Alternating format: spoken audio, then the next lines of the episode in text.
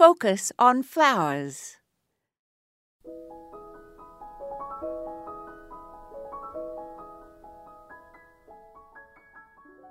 During the 18th century in Europe, natural landscapes replaced the rigid symmetry and the Renaissance formality in gardens.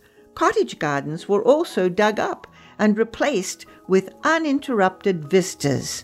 Garden designer Lancelot Brown was nicknamed Capability because he described the capabilities of his clients' landscapes.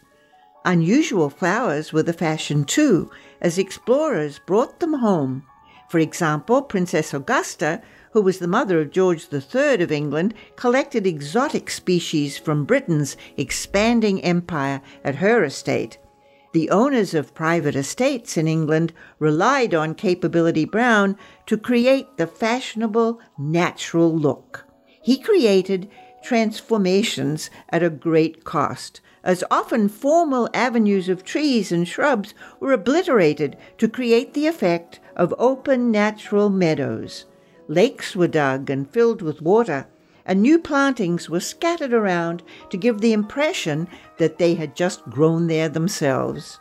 To keep cattle from eating treasured plantings, there were also deep ditches dug by hand that created a barrier between the gardens near the house and the open naturalistic vistas of the surrounding landscape. It all cost a lot of money.